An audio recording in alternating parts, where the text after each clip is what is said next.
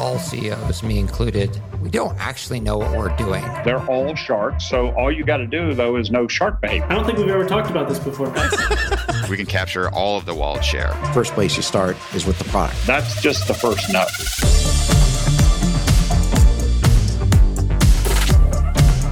This is the Capital Stack.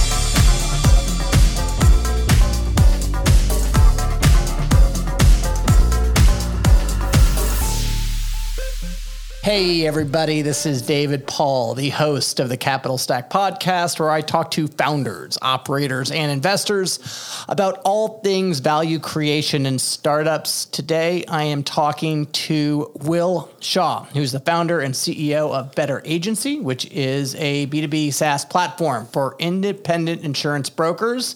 He helps them sell more, get more, become better organized and uh, he services an end of the market that you know is difficult. You know, it's SMB, but he has found a way to do it, and he is standing up for the little guy, which I've got a huge amount of respect for. Will, how are you doing? I'm doing great. How are you doing? I'm doing. I'm doing good. I'm glad that it's finally cooling down. Yeah. Was it bad this summer? Terrible. Yeah. Yeah. Rule of thumb: don't be in Arizona.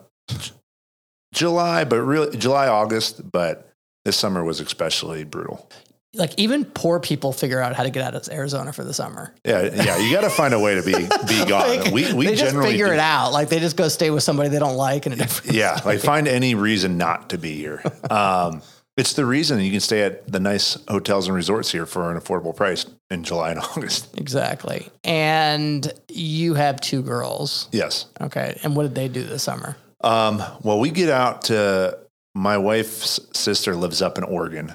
So we go up there usually for a couple weeks. It's convenient. My wife and I can work from up there. Um, but we have a pool. But at some point, end of July, August, it's like, can you even go in the pool? There's only so much pool you can do. Yeah, right? like you hit the pool like right when they wake up because the pool's still kind of okay, yeah. and it's like, all right, we can't go back in the pool. It's too hot. Yeah.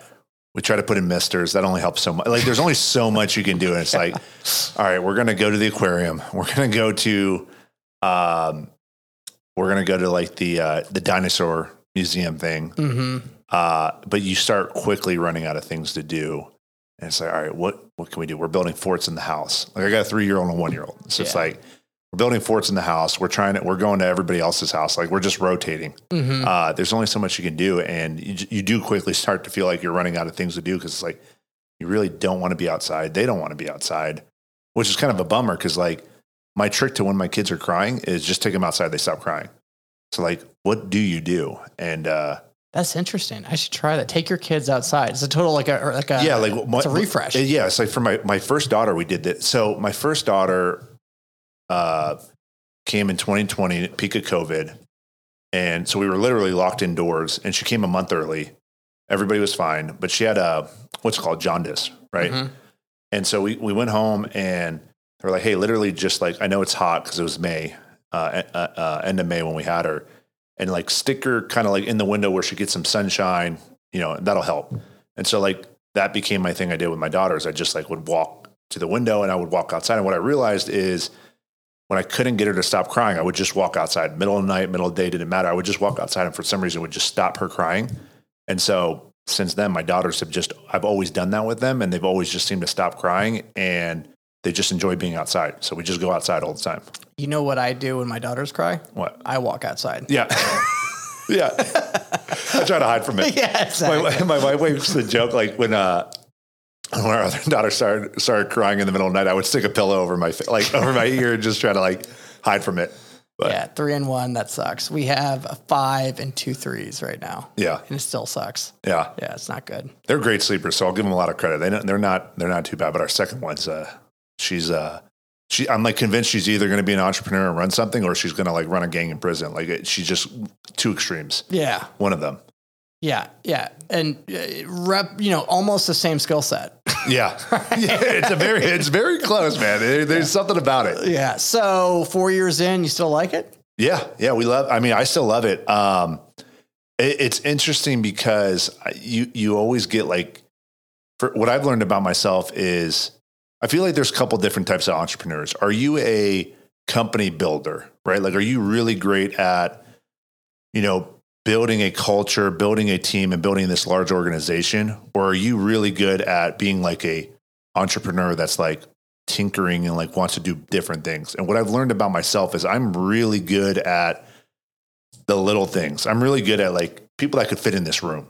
Like, can I work mm-hmm. with four or five people and just do different little things constantly? And I've been able to carve that out in better agency. And I realize I thrive way better at that than I do at being like the traditional, let's build a 50, 100, 200 person company. Like, I think I'm better at that. You can still do that, but I, I think that's where my skill set is, is like, I got to be doing something that's different now than it was three months ago. Otherwise, I don't think I thrive as well in like being a traditional, a routine, like the tradition, even though I'm a routine guy.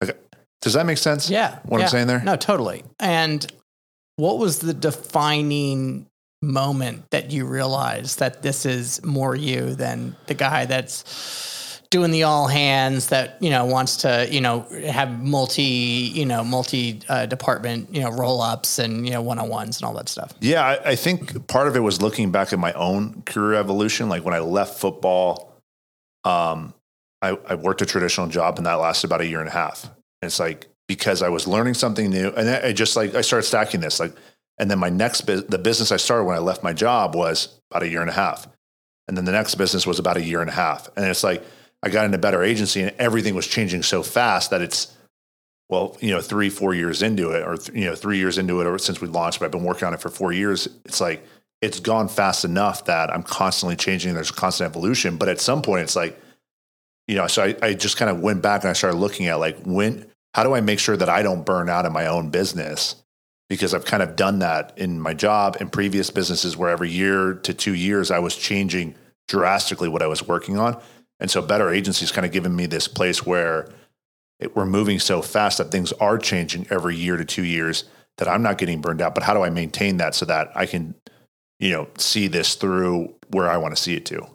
So was it a matter of necessity that you feel like you, you did it, or did the business just kind of evolve into that naturally? I think in the beginning it was it happened naturally because everything was going so fast that I didn't feel like um, I was getting stuck kind of doing the same thing over long periods of time.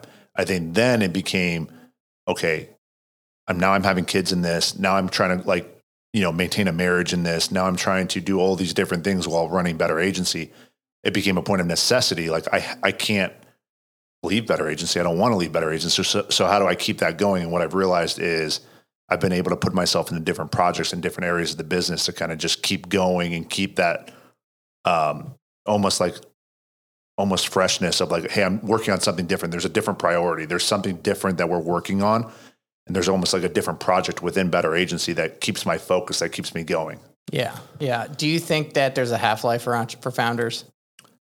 I do, and I, I, I don't know. I, I- I think everybody's a little bit different. I think it's, uh, I think there's a stigma though that like you have to kind of call out of like everybody wants to raise a bunch of capital. Everybody wants to go and have this ama- this specific like this defined exit of like, hey, you raise money, you go in, you go do this for five, six, seven years, and you come out of it, and this is what it's supposed to look like. And I think you can kind of call out and say, hey, it doesn't have to look that way. There's a different way of doing things.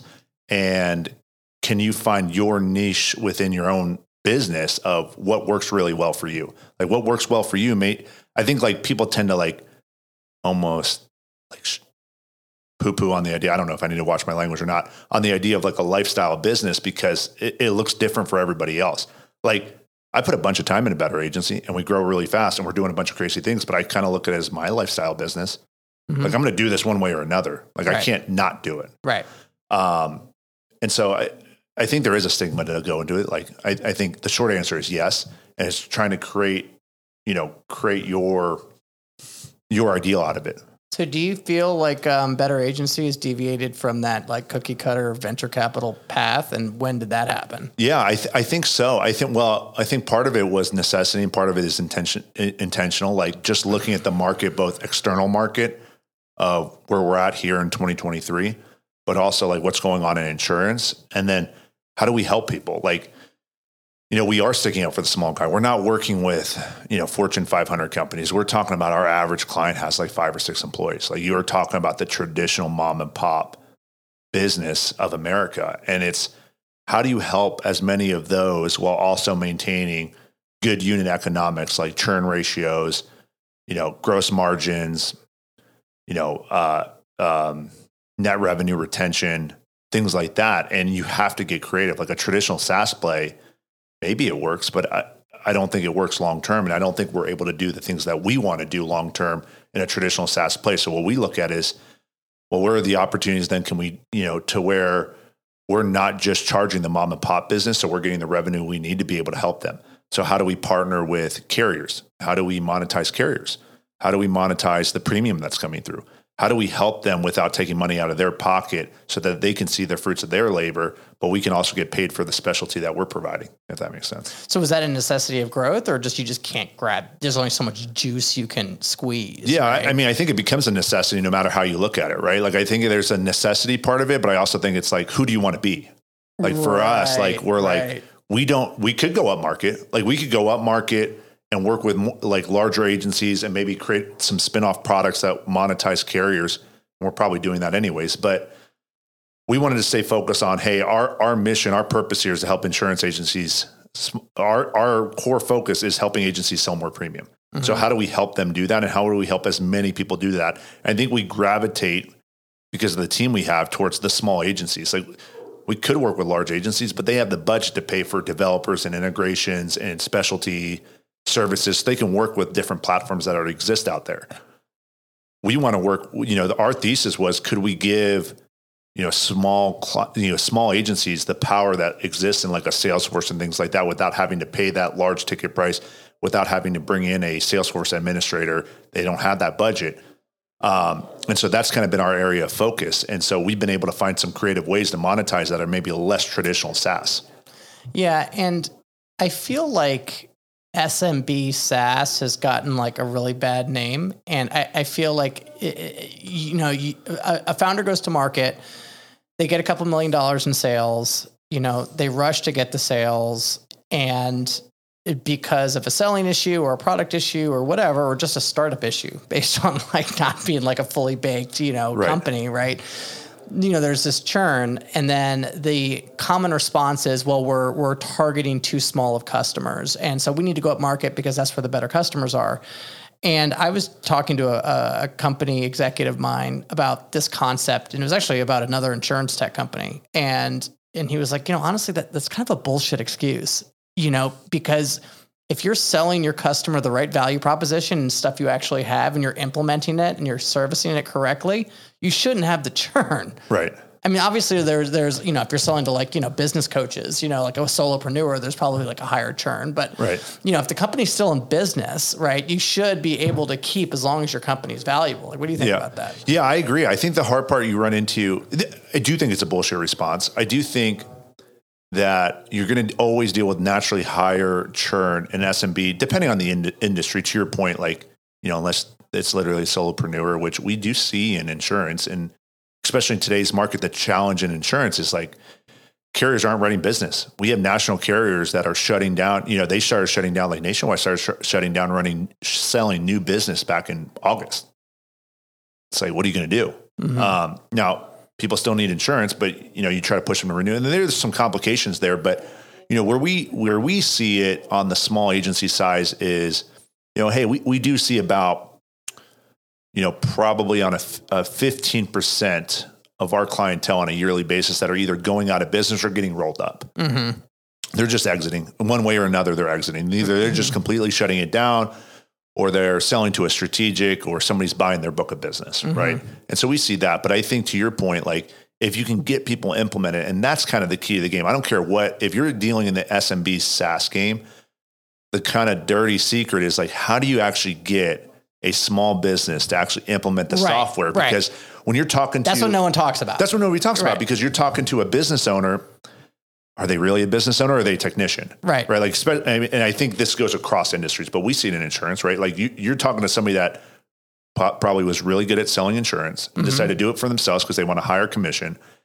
And they've had to hire some people along the way, but they don't maybe really run a great business. They're making a couple hundred grand a year. Yeah. Like when you go and sell them something, you know, that they don't already have or pay for, that's coming out of their bottom line. Like if they've got to figure out how to spend an extra thousand dollars a month, that thousand dollars a month is probably coming out of their Yeah. you know their pocket. Yeah, they're- they're they're and they're giving it to for people that don't really produce that probably that well, right? Right. You know what I mean? So there's they're a- not ramped. Yeah, and there's a stigma there, and especially in t- like I know we're talking about like a larger economic cycle right now. That's not what it was a couple years ago, but in insurance, it's really tough. Like you're talking about, you know, um, you're talking about carriers that don't want to write new business. And so your recommendation as an insurance agent right now is you got to just keep your policy, keep your policy, keep your policy. Well, renewal commission checks are smaller than new business commission checks. Also, there's certain carriers that aren't even renewing, so they might be rolling that business into a state-sponsored program. Well, your your renewal commission's not going to be ten percent, mm-hmm. right? New business is standard at like maybe 12, you know thirteen to fifteen. Renewal is kind of standard between eight to 11 mm-hmm. Well, a state-sponsored program might be three percent. Right. So if you're dropping a three percent on your book of business on some of these policies, it's like that's You're getting crushed. you're getting hammered. If you're if you're coastal right now, you're getting hammered. so is that is the reason because the insurance business is just going off risk? There, yes. So there's there's some nuance here, and there's some combination here. So like part of it is all the natural disaster that happened in the last couple of years, and right now. So there's been an increase in, in some natural disaster, which has increased payouts, right? But the problem is, is you. This is where the real nuance happens. Is you had like replacement costs, right? So like if let's say your home is valued at 500 grand, the replacement cost isn't 500 grand but you you still there's a value that the insurance companies went off the value of your home and when you purchased it we kind of you can assume what the pre, what the actual replacement cost was going to be based off the value of your home and i'm kind of breaking that down because the replacement costs that were done in 2018 and 2019 basically pre-covid pre all this inflation we've seen it here in arizona like a home that was valued at 600 grand in 2019 probably today is valued at at least 850 900000 So the risk profile is completely so you're completely off when people are call, calling in for replacement costs in California and in Florida and in Texas with all these natural disasters. Like you're, the the payouts are going on way above what is expected, and that's the issue. And that's why we're seeing insurance rates that are going to be rising over the next couple of years. And that's why insurance companies are not writing new business because they're just trying to handle basically existing right now, and they're just trying to tighten down. Just manage it. Yeah. Yeah, I mean, farmers just laid off a bunch of people. Right. Liberty Mutual and which owns Safeco laid off a bunch of people. Like it's just happening across the board. Some of that is the economic environment, but a lot of it for insurance carriers is the risk profile changed in a couple of years before you could reset it. So you, you've got and you've got state state legislator with uh, legislation that only allows you to raise premiums by so much, so you they can't catch up. It's going to take a couple years of raising rates. Yeah, it's like Medicare. Yeah. It's like, You you, can't- know, and people got used to, you know, insurance rates of like, all right, hey, I'm used to paying this much money for my home insurance or this much money for my auto insurance, right? Well, those new norms are changing like everything else. Like those those new norms will probably be double over the next couple of years when we're all said and done. What, what's this. the operating margin of an insurance carrier? I mean, like how much money are these guys making? Well, they are. There's a reason that these insurance carriers have lasted so long at the top of the line of the business. Like they make money and they throw off. I mean, when you look at the performance, not of the carriers, some of these insurance agencies, um, uh, especially the ones that are traded publicly, they do extremely well. I mean, I think it's Brown and Brown Insurance has outpaced the S and P 500 basically since 2014. Um, they've done better than tech if you take away 2020 to 20 Yeah. you know basically since 2000 they've outperformed tech if you take away 2020 to 2022 Right. um, And they're running a lot on just operate like on leverage, right? I mean, Yeah, yeah. So it's so the I cost mean, of capital isn't much to, Right. to service this stuff. yeah so i mean it, traditionally carriers have done really well because you know it's it's a risk profile right and so where they're losing money right now they just have to readjust rates which is going to take a couple years and then carriers will be in a really good spot again for the next x amount of time. Kind of got caught with their pants down because there was a race to the bottom like anybody else with trying to get as much you know especially with new carriers coming on board. There was a lot of new competition in what you know some people will call the insure tech space but i consider insure tech our our type of technology but a lot of new carriers were actually entering the market over the last five to seven years and there was a race to the bottom in terms of premium because you're Oh trying yeah, to buy gross. Like Yeah. Zebra and all these other yeah, ones. yeah, And so like we had all time lows for uh, home insurance and for auto insurance. You had all time lows happening right now. And all of a sudden, then COVID hits, inflation goes through the roof, and now carriers are caught with their pants down because they have all time lows in terms of their premium and the risk profile didn't support that. And you combine that with the increase in some natural disasters and bad timing that kind of shit happens. Mm-hmm. And so you got caught with your pants down. And so I don't think we'll see that. You're going to see steadily he- like raising rates here. I would, my, my guess is significant raised rates for the next two years and then steady, steadily raising rates probably from here on out Yeah. for the next 10 years. And then everybody will be fat and happy and it'll be a race to the bottom again. Yeah.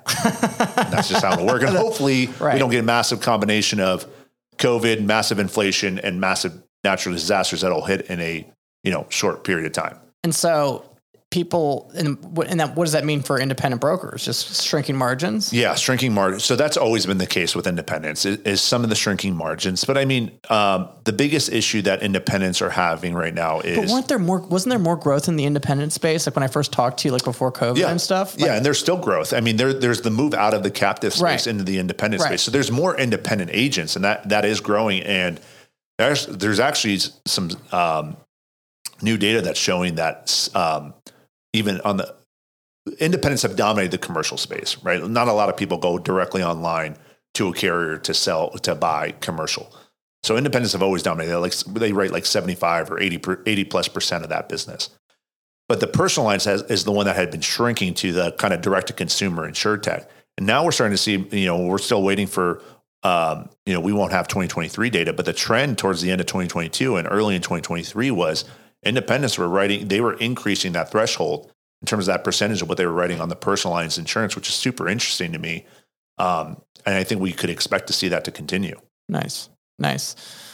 So you were a professional football player. Yes, So you're just slightly more athletic than me. slightly. Slightly. Yeah. What, you know, people talk about leadership a lot and they talk about team a lot. And I think that, you know, it's kind of one of those things like water's wet, duh, right? Yeah. Uh, but, you know, and, but when you don't have it, it's so apparent, Right. you know. So what does that mean exactly? Like leadership and team specifically Yeah. transitioning in football into into the business world. Yeah, it's interesting. I mean, everybody talks about it. Um, it's really hard to put into words. And it's because, like, and I think in sports too, you've seen this move. Like, if you, anybody who's followed sports in it, it, like in, very closely, you've seen the move to analytics, Right. and, it, and it's heavily part. But one thing you can't measure, I think, is emotion and motivation and leadership.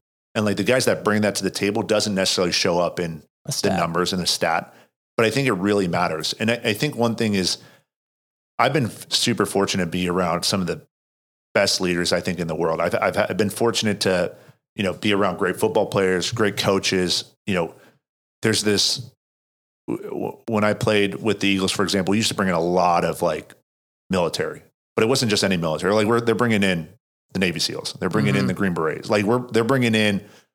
We wanted to hang out with the best of the best. We were bringing Olympic athletes, like we bring in like Michael Phelps, and it's because when you're at that level, you want to be. It, it's and this is probably the thing I really enjoyed about my time, especially at a young age at the NFL, is no matter who I was hanging out with, they were the best. Mhm. It wasn't just the players. This is the best coaching staff, right? This is the best coaches in theory, right? At that level. These are the best trainers. These are the best doctors. These are the best weightlifting staff.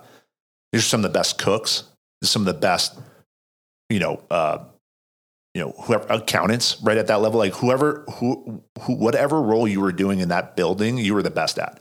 You're probably the best janitor. You're probably the best equipment manager. Mm-hmm. And so I kind of got obsessed with that mindset of like being around people that were the best at whatever they do. And I think that was my greatest learning experience. And so when you talk about leadership in sports to business, it's like I was quickly able to see like who has and who doesn't. And, and a lot of it is, you know, maybe being able to captivate a room, being able to speak to people. Um, but I was quickly able to see like, all right, this this person's a leader. Like I can buy into, you know, I can buy into what they're selling and be around them. Or I don't think this person's a great leader. Or and, and I, I quickly started to like realize that and, and, and be able to talk to that. And um, some of it is the way you talk. Some of it is just your presence. Some of it is how you carry yourself. Um, I think a lot of goes into it, but I, I think a lot of it has to do with like it. Just you can tell when somebody's committed to their craft. Like, are you actually committed to it or not? And I think that comes off no matter what. Like, are you just getting by? Is this just a job to you? Um, or are you really like all in, like willing, like willing to put it on on the line for it? You know, are you are you are you willing to bleed for this? Like, there was people that I played football with that I was like, yeah, you're here and you and you love it, but like I I, I know you're not all in, but like, are you willing to like You know, we have 6 a.m. workouts. Are you willing to show up with me at 5 a.m. and get an extra workout in with me? Are you willing to show up at four o'clock in the afternoon and do a second workout of the day? Like, are you that type of committed? Mm-hmm. And, you know, 95% of guys that I played football with were not, probably more than that. Like, I had this whole saying, like, and um, I- I don't know if my dad taught it to me, who was a military guy or what, but it was just like outwork whoever's in the room with you. And like, I just took that approach to football and it got me as far as I just was willing to outwork everybody. Whatever anybody else was doing, I was going to do more. And so, like, I remember when I first got to Youngstown State when I played college football, I kind of like got the lay of the land. I knew what people were doing. I got our schedule and whatever everybody else was doing, there was some people doing extra work. I just did more. So I, I just constantly did more. And then when it, when I got done playing football, I went to my first job. I was like, well, if I want to be, I got to be the best to be able to move up. So I need to put in more time in. I need to be able to do more. Like I just figured out, you just have to outwork people. It's like to this day, like I just, I get up at 4.30 to do all the things I need to do so then I can still get my kids up and spend the time. Like I try to do the best at whatever, it, at everything I'm trying to do. So, doing some self reflection, Yeah. right? Do you think that being the best, right, and your insatiable drive to be the best is a function of like how, how would you weight that? Like, hey, I've got you know something that makes me feel inferior, right, and so I have to uh, prove to everybody that I'm the best, versus I want to inspire people.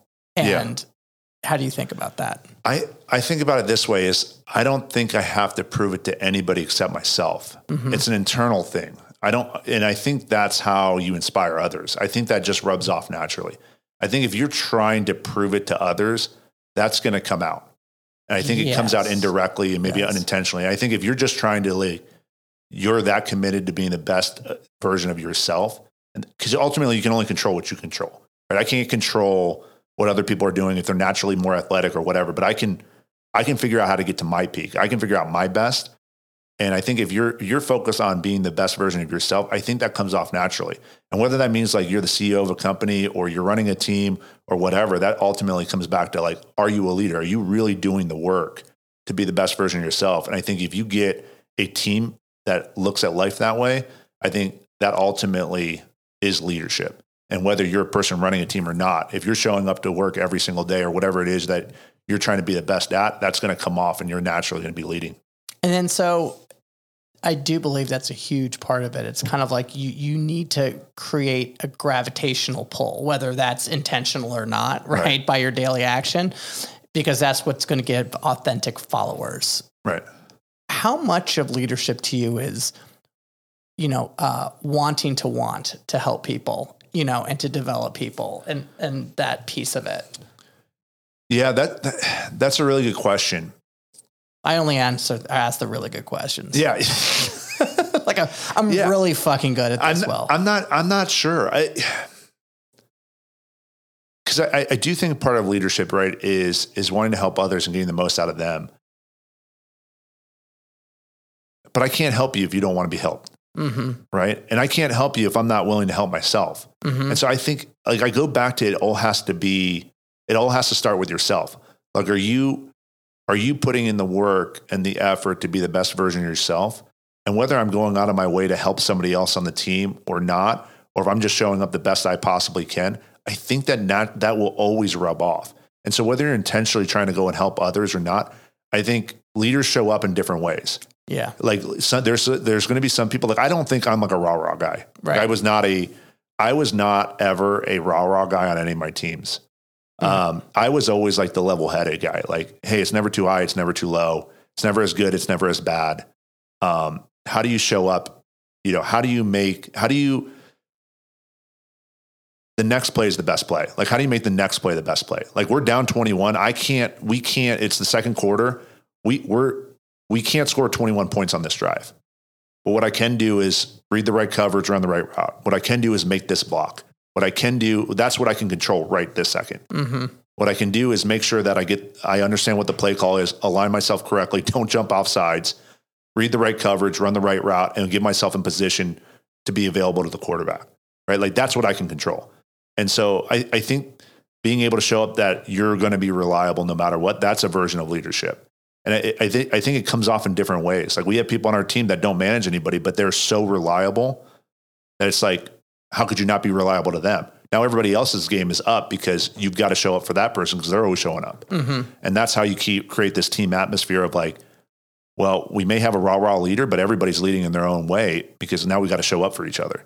Now you got something special. Now, now that's when the team actually starts coming together. Right. That's why I like, that's where I'm like, that's, that's where you're cooking with grease. Like Right. you got something cooking there. Yeah. What um what are some of the tips, tricks, routines, habits that you do to keep yourself on top of your game? Um, I think the biggest part is prioritization, and I, and I'm guilty of this. Is you know, like I'll be talking to my wife about something. I'm like, "Ah, I don't have time for that. And so we've gotten such a habit in my house of being like, that's not a real response. Like you have time for whatever you want to make time for. You- You have 24 hours like anybody else. Like I look at things. That's a lot of time when you really look down. When you it. really look down at it, it's Yeah. a lot of time. So it's like, what do you want to prioritize? right. right? So like for me, it's like it, it is prioritization. So for me, my tip is like I just do the things that are most important for me to be on top of my game before anybody else gets up. Mhm. Because if I wait to do things that are important to me, like once my kids are up, my I don't know what my day is going to look like. Like I may have a schedule, right? Like I may have blocked out time to work out. I may have blocked off time to journal or read or do those things. But what if my kid's sick? Mhm. What if I have an urgent meeting? What if we have a big sale come up and I need to be on that call? What if there's a big escalation with a customer? What if our product goes down? Mhm. Those are all things that will take priority in that moment because I need to spend time on it. Right. And, but I can make sure it happens if I just get up before my kids get up. It's the first thing. No, you, you want you want to know when nobody's bothering you is between 4:30 and 7:30 in the morning. Mhm. No one bothers me at 4:30 in the morning. Mhm. No one's up. Yep. So I get up at 4:30.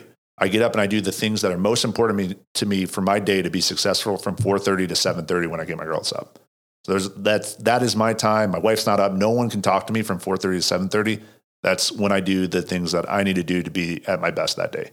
Yeah, that's the same thing with me. I get up, I get up at that time as well, and you know, do the whole meditation, journaling. You know, Yeah. I mean, reading important emails, thinking, and if I don't do that, and I wake up like to a screaming kid, um, I become very abusive. Yeah. everybody I'm just not, around. yeah. I'm not going to be the best version of myself. Right. It's just not possible. Like I have to do the, I, that it's just a prioritization of time. Like I down, I know down to the minute what I'm doing between 4:30 and 7:30. Yeah. After 7:30, I'm not sure. I have a general idea. Right. I have a calendar and I know I'm supposed to do this. I'm supposed to be on this meeting, supposed to work on this project. But again, if something comes up, those all those things can get pushed. Like what am I going to do? so what? So what's four thirty to seven thirty? What are you doing then? so at 4:30, I'm up. I'm brushing teeth. I'm flossing. I'm going outside. I'm hopping in the cold plunge. I'm doing a cold plunge for three and a half minutes. I'm hopping out of that. I'm doing my prayer and Bible study um, till about 4:50 or so. Um, from there, I'm doing a similar meditation routine till five o'clock. Five o'clock, I'm in my garage uh, working out from five o'clock to I don't know 5:40. From 5:40 to 6 a.m., I'm out running to you know a couple miles.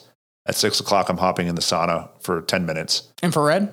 Uh, no, Okay, just regular. no, no, yeah, just regular. It'd be, it'd be I'm- hardcore I'm- if you did it. I'm on the ball and on Yeah. the budget version of that. um, so six ten, and then I'm doing my stretching routine from six ten to six twenty. Uh, from six twenty to six forty, I'm reading uh, another daily devotional plus my journaling. Mm-hmm. From six forty to seven ten, I'm reading um, whatever book I'm reading at that time.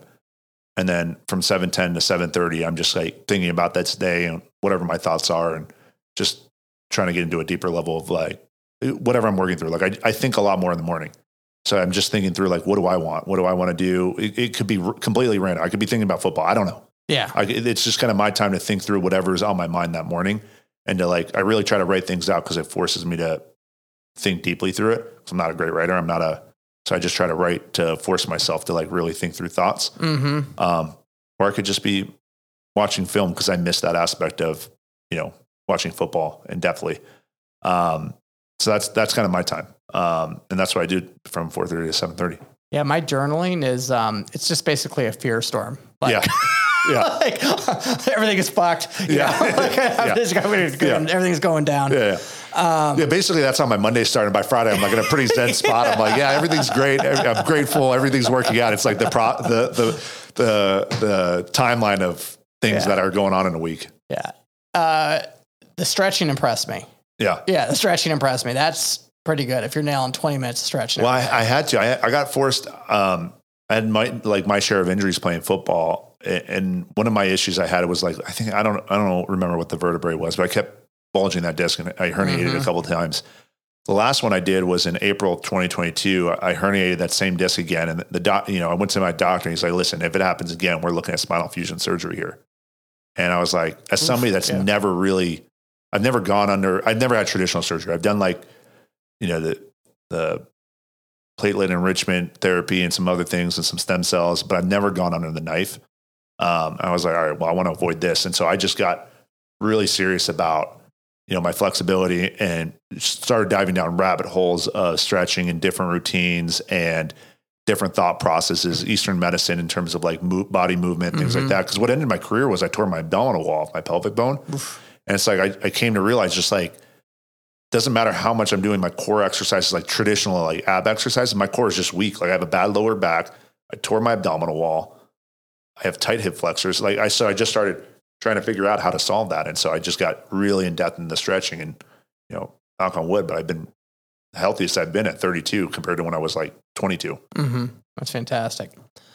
Uh, what was the most humbling moment for you as a founder? I'll give you two. I've had a humbling moment in life and then a humbling moment as a founder. Mhm. Humbling moment in life was going from playing in the NFL and the paychecks that come into that with that to no longer being employed by the NFL and nobody hiring me because I'd get a call back for all my resumes I submitted, but nobody would offer me a job because I had no real work experience. Oof. Yeah. So my first job out of the NFL was working at LA Fitness for twelve hundred dollars a month. wow. So I went from That must have hurt. Yeah, I mean, you know, not- Emotional. I mean, like ego. yeah, Ego not like not to disclose too much, but I was probably making more than twelve grand a week Right. on, on game weeks right. to twelve hundred dollars a month. Um, you know, at like the age of twenty four, like you know, I went from like probably being extremely over prideful and too proud of myself to you know a piece of humble pie there for sure. Yeah. That was probably the most humbling moment in my life. Um, as a founder,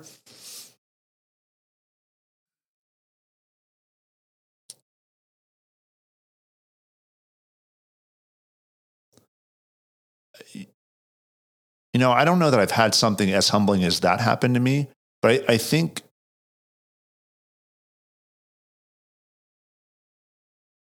I, I, think what happens is we did really well. Like I didn't even have to do anything right to make Better Agency grow for the first couple years. And I think when you hit your first bad month and you're like, as a SaaS company, and you're like so used to growing like five, 10% a month, right? And you're like, all right, we didn't grow. And everybody say, hey, it's okay. It's all right. It's, bad it's, month. it's bad month. It's Yeah, not a big deal. right.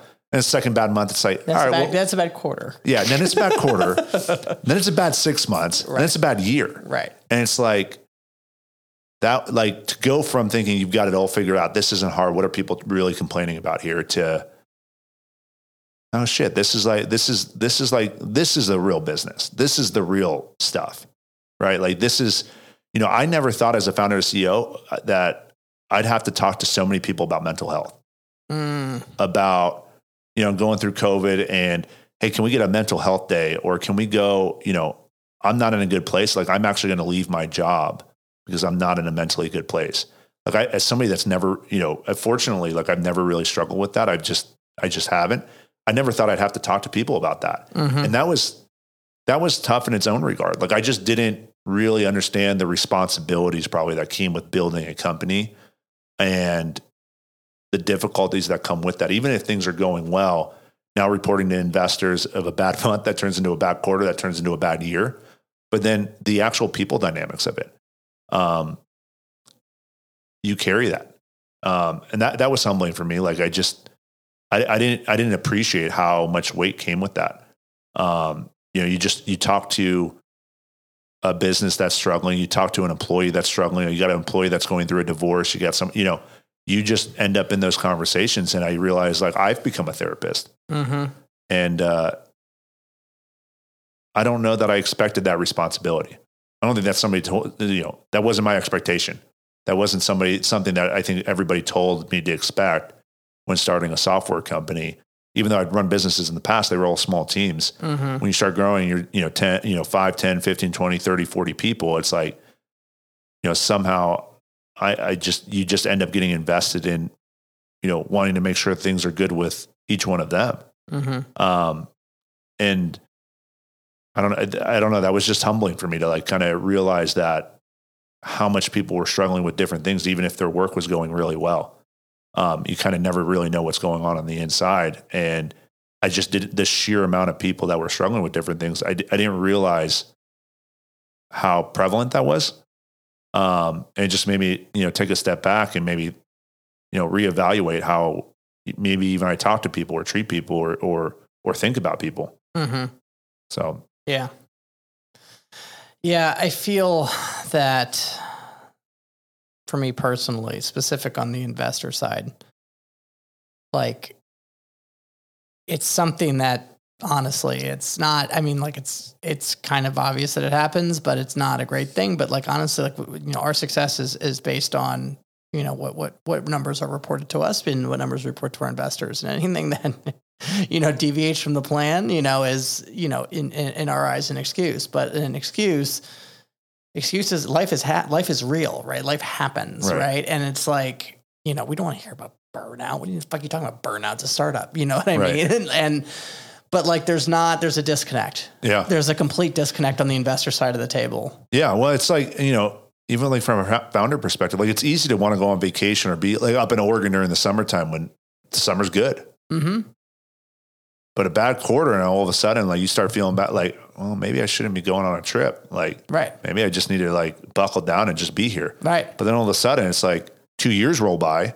It's like my my kid's not going to be three and one forever. right So like taking that time to spend time with them, no matter what, is you know that's why I prioritize making sure I get thirty minutes with them every morning. I make sure that I'm home. You know, I I run my schedule accordingly. Not always, I can't always be on time getting home from work. I'm pretty good about it, but you know, going back to our conversation about like my the morning routine, like the reason I end everything at seven thirty is so I can get my girls up and get them ready for the day. So I know I'm getting that thirty minutes with them from seven thirty to eight o'clock, no matter what happens. So even if things do blow up at work and I'm home and I I'm late for dinner or whatever's going on, I still got that time in the morning. yeah Um, I think that's made a difference for me. structurally you're there Yeah. I think that's the hardest part that nobody talks about is like, I think it's easy. And maybe this is a, I, I've just seen this in founders. Like, I think it's easy for, I think it's easier as a founder to say, I'm going to just work all the time to provide for my family. And that's going to be my role in my family. I think it's more challenging as a founder to say, I'm going to be, pre- I'm going to not just be spending time with my family, but completely present in that moment with my family with everything else going on. I've got investors to get back to you. I've got clients that need help. My team needs my help. And not being able to block off those thoughts mentally and just be 100% focused, like with my kids or my family on a weekend or on an evening, I think is probably one of the more challenging things about a job. my life would be so much easier if all I had to do was grind at work and like make an excuse. I'm doing it for you. Like, yeah. Yeah. I, think it would be, I think that's the easier version of life. hundred percent, Yeah. dude. Like hundred percent. Like I would fucking be amazing. you know what I mean? Yeah. Like wake up, go to work. Yeah. The first second you wake up Yeah. and just hit those, you know, endorphins Yeah. and, and dopamine. That's not the hard part. Like it's No, easy to be a grinder. easy. I think it's really hard to say, I'm going to stop. Yeah. Knowing phones, things are not off. done. Phones yeah. off. I'm here. Yeah. And be there. Right. Knowing things are not done and just being able to accept that. Mm-hmm. Like that's the challenge. Yeah. No, indeed. Well, awesome to have you Yeah. on the on the pod. What uh what's your favorite book to give out? Um, man, that's always a good question. I, I'm going to go with like maybe the most recent book that I read that I just I thought was a lot of fun. Uh, the Barbarians at the Gate. Mm. It's an old school book. I think it was written like in the late '80s, early '90s about RJR Nabisco uh, and the you know uh, leveraged buyouts and Wall Street at the time. It's the biggest you know private equity deal and the biggest buyout at that time. It's it, like it's a chronological event of like the late 1980s um, and it was just an enjoyable. It, it's like a look inside of like a version of Mad Men Mm-hmm. uh, of that time and being on Wall Street and how business was done and like the whole leverage buyouts that were going on back then and um, like the power of corporate companies coming into play in the 80s and 90s and how that established its foothold into today and how we do things. Yeah. Absolutely. And the best piece of business advice you've ever gotten. I don't know about the best specific business, but I think it's translated to my life. It was football advice, but it's translated to life and business is things are never as bad or ever as good as you think they are. I think that's right. Be stoic. Yeah. Yeah. I, I'm a big stoic. I yeah, listen, I read the I read Stoic philosophy philosophy basically every day. Nice. Awesome. Everybody, thank you so much for tuning in and listening to the Capital Stack. We drop an episode every Tuesday. If you like it, please subscribe, tell a friend, and share it. And uh, we will see you next week for all things value creation in startups. This is David Paul. Thanks. Bye bye. Thank you for tuning in to the Capital Stack Podcast. Make sure to share this with someone you know that can benefit from this content. Remember to support this show by rating, reviewing, and subscribing. David Paul is the founder and general partner at DWP Capital. All opinions expressed by David and podcast guests are solely their own opinions and do not reflect the opinion of DWP Capital. This podcast is for informational purposes only and should not be relied upon for decisions. David and guests may maintain positions in the securities discussed on this podcast.